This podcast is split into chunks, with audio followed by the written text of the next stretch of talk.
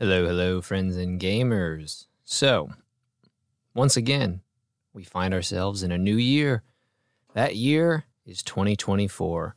And while my last episode I made some gaming predictions of what I think will happen, we're still gathering guests. I will admit I have three in the queue, none of which could uh, meet and discuss before this date. Funny enough, the day after this episode releases, I'm doing one of those interviews that I'm really excited about. So I can't wait to release that one for y'all. But I always want to stay on my schedule and make sure I'm getting you all something rather than nothing. So, for this episode, I wanted to go over some news I've been reading about things I found really interesting that I thought people would gain some insight from. Um, we'll probably just get into each one in the title, but well, rather not in the title, rather, once we're through this intro and in the body of the podcast, I'll probably be like, hey, for the next few minutes, we're going to discuss the immutable passport and what Immutable hopes it does for Web3 gaming. And you know, there's just there's a few things I'd read. Um, I'm always reading like news, blog posts, updates, and if anything I find interesting, again, I've really wanted to do this for a long time. It's just been really hard to mix it in with everything else I've got going on. Um, I think I mentioned last episode I am fostering a dog, and so that's that's been a lot of work and taking up a lot of my time. And um, yeah, I mean, I really really like the guy's name is Jax. He's a golden retriever. He is wonderful. If you're ever interested in seeing pictures of Jax, just shoot me an email and I can show you where to find him. So, this probably won't be too long, maybe only a 15 to 20 minute podcast, but hopefully you find some interesting news about it, maybe things you didn't hear about. And, uh, you know, the next episodes we'll have guests again, which I personally like more and find more engaging. I don't mind making individual content, but that is really what I love because I get to learn about so many interesting things and talk to so many people way smarter than me. And I think you all love hearing that too. So thanks for listening. As always, my name is Matthew, and I'm the Web3 Gamer.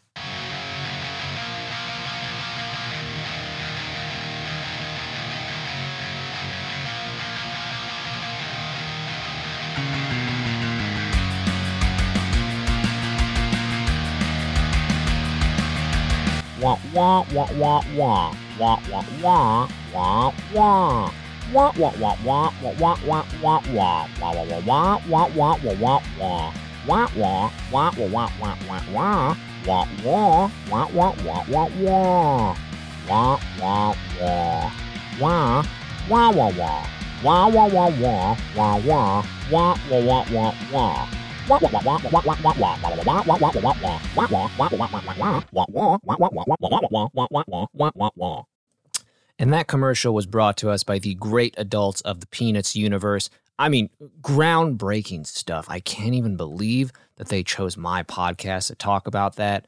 The the fact that you all got to hear those those touching words and about this mind-blowing, world-changing product and that you'll get to be the first ones to purchase it, absolutely astounding. Can't even believe it. So make sure you check that out. Make sure you support them. And hey, make sure you keep eating your nuts. As for getting in the articles, you heard me discuss it in the intro. The first article I'm going to discuss is the is the immutable passport. And I just want you to know I accidentally said the immortable passport, and I was really tempted to leave it in, but I thought I would just fess up to it, say how I thought it was funny, and then I took it out. Anyways, the immutable passport. Essentially, the solution that Immutable Labs is trying to create is the lowering the overall difficulty for Web3 gamers to get involved. So, the Immutable Passport is supposed to reduce these roadblocks by essentially offering easy onboarding, similar to think about your single sign on that you can do with Google, where you have one account to sign in everywhere seamlessly. Um, they plan to make it a self custodial wallet and it'll just be an email and a one time password.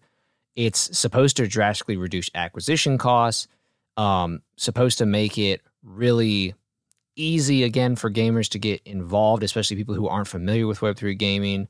Um, and then I think another thing they're trying to do is really aim this at game developers so that any projects that are working with interoperability from an early uh, stage of development won't have to like retrofit it in. Um, it, it's supposed to be a seamless integration. If you're familiar with Plaid, it's kind of the same way of like you can log in, you can use Plaid through your wallets to essentially easily add funds and make things go smoother than if you had to have a bunch of individual wallets and then you know you have to go onto an exchange, buy the tokens, bring said tokens to your wallet, fund wallet. Um, it, it's just supposed to be this overall ease of integration for people who aren't familiar with Web3 gaming. And again, if you're familiar with any of this, you've come to understand that different games are on different chains. And so sometimes the unfortunate thing is you have to have a different wallet for every different game you play, unless it's within one unique ecosystem. Uh, specifically, like if all the games you're playing are on Ethereum or all the games you're playing are on uh, Polygon. It just it depends where you're at. But usually, a lot of them, kind of the way they've built in, they're like, "Hey, make sure you download this wallet," and you're like, "Wait, why can't I use my wallet?" And they're like, "Well, we've integrated this wallet." that's been coming less and less common. You know, if you have something like MetaMask, uh, which is becoming more and more accepted and broader across a lot of these games because it can do multi chains. Um, but again, it, it's still an issue for people who may not be familiar with or they don't even know the process of setting up a wallet, essentially. And again, at the end of the day, the simple point of this passport is supposed to remove this price tag that people need to get into games. I mean, if you know anything about Axie Infinity, you need three Axies to begin. There was one point where that cost about $300. And respectfully, most gamers are going to go, pass. I'll just pay $60 for a AAA game and play that, and I won't worry about it. And so, you know, it's this onboarding and cost barrier where we want to make it as easy for people to go in and play the game because at the end of the day, the game is supposed to be fun. And we want to make sure there's a limited or very minimal cost barrier similar to the traditional gaming market. And I think this is good. I think this is right on par with where we want Web3 gaming to go. Again, what I talked about in the last episode of giving people easy onboarding as well as giving them the options to engage with said in-game assets is uh is going to be paramount going forward to get people from traditional gaming or people who are interested in Web3 gaming but don't know where to start to show them how easy it is to get integrated and start and not have this monumental barrier that essentially either dissuades them or I guess the better way to put it would be disencourages them because it seems too complicated in terms of price and ease of starting on a game that looks fun to them. And to be fair, I'm a big fan of Immutable because they're the team behind Gods Unchained. Love Gods Unchained because it's one of the few games that I think has done NFTs right in the sense of trading cards, owning the trading cards, and being able to trade and sell said cards. It makes sense with NFTs and it works really well.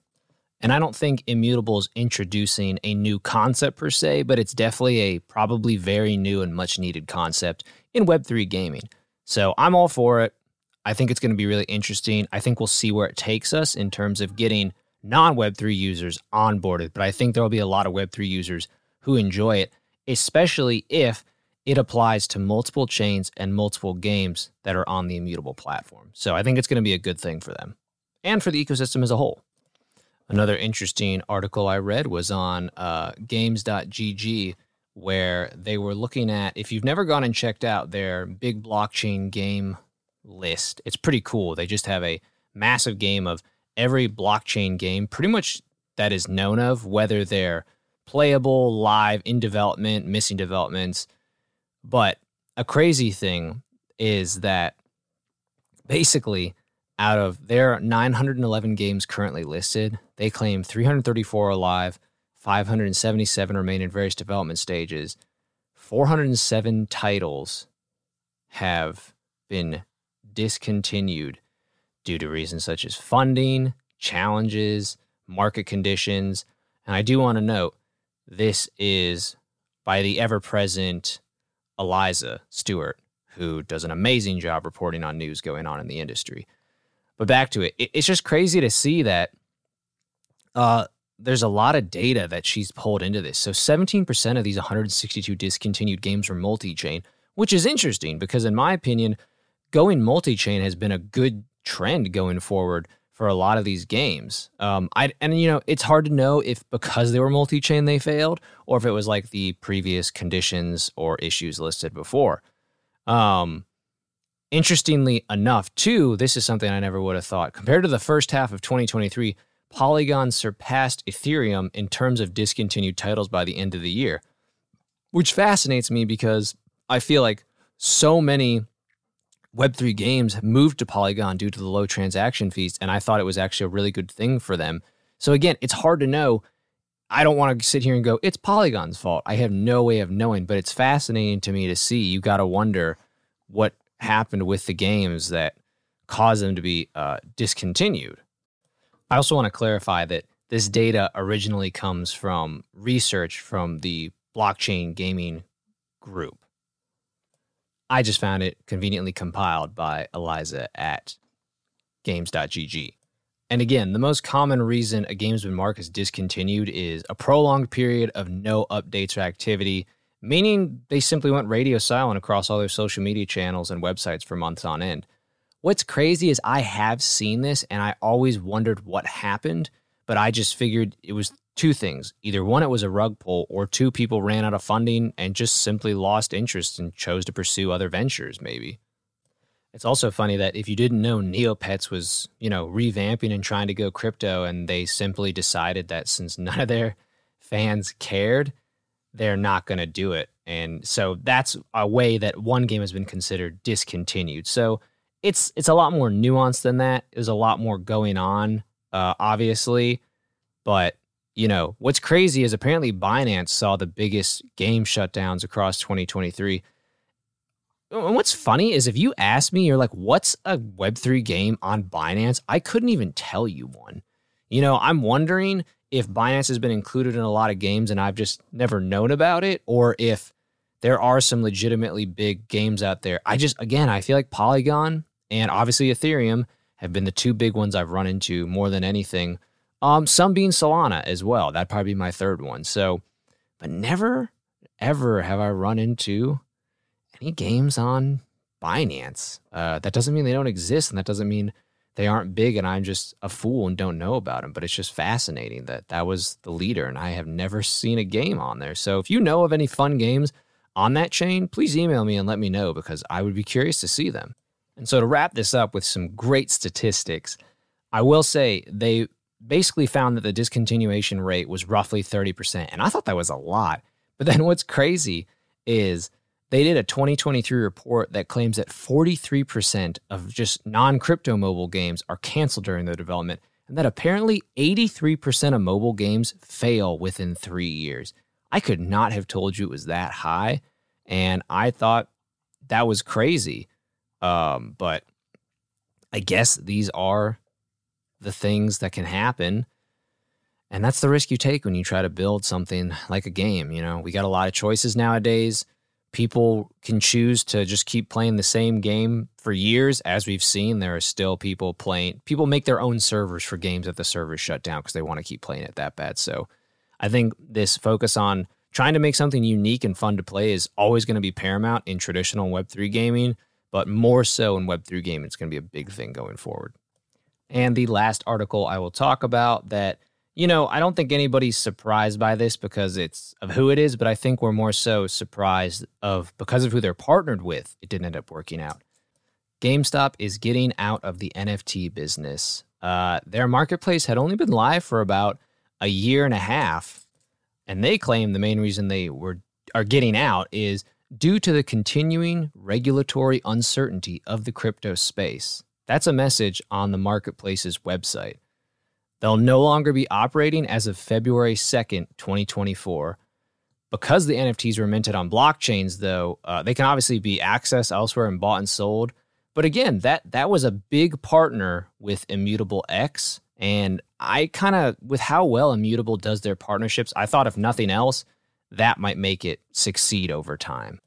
To be fair, this was probably doomed from the start because if you had been following this, um, one of the shadiest things that GameStop did is they claimed they were going to create a hundred million dollar fund with Immutable's IMX token and essentially use that to create and oversee the marketplace. And then literally like the day after they did that, they cashed out almost 50% of it, essentially dumping $47 million worth of the token onto the market. As we all know, GameStop consistently has a lot of debt. My guess is they saw an easy opportunity to shadily shift someone over, or there was some sort of loophole in the contract. I would love to know if Immutable didn't put that in saying you couldn't sell for a certain amount of time, or you could only sell a certain amount of per- like a certain percent within the time. But I'm honestly shocked Immutable allowed them to do that, whatever their contract was. Maybe they didn't, and they're all, you know, civil suits suing each other behind. But it's kind of crazy that they dumped that many on the market. My guess just to pay debts or leverage other things. I don't know. Again, as a big fan, I remember when GameStop was EB Games. Um, I don't know. I just I always liked shopping there up until the last three to five years when everything just kind of feels like it went downhill. And you know, when they still sold used games, that was nice because you could find some interesting games. But once they kind of removed that policy and went to just selling only what's popular and reducing their stock overall, it just it's it's been slowly falling apart. You know it's bad when you get Reggie Fils-Aimé, the former president of Nintendo of America, on your board, and he leaves because he claims that you won't listen to any of his ideas or you just simply don't care. And I don't think, unfortunately, GameStop does care. But you know, this isn't supposed to be about GameStop. The main thing this is supposed to be about is the fact that their NFT marketplace is closing down I thought that their partnership with Immutable X would actually make it successful, despite the fact that they liquidated almost 50% of their tokens that they got. Yet it does not seem to be the case. And we shall see. This is just, I keep wanting to think this is the final nail in the coffin for GameStop, but they keep being able to stick around and do stuff. So we'll see how much longer they last.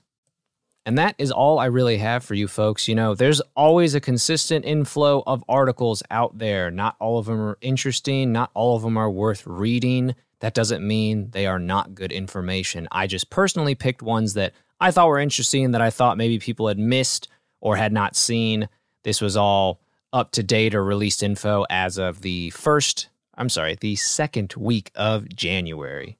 I will post the links to all these articles if you're curious to read them in the show notes for the show. And next episode, we will have a guest. I think you'll really enjoy it. And I'm looking forward to getting back into interviewing people. So keep gaming, everybody. Keep having fun and definitely reach out to us on either Twitter or through email if you are interested in being on the show. Well, friends, that's another episode down.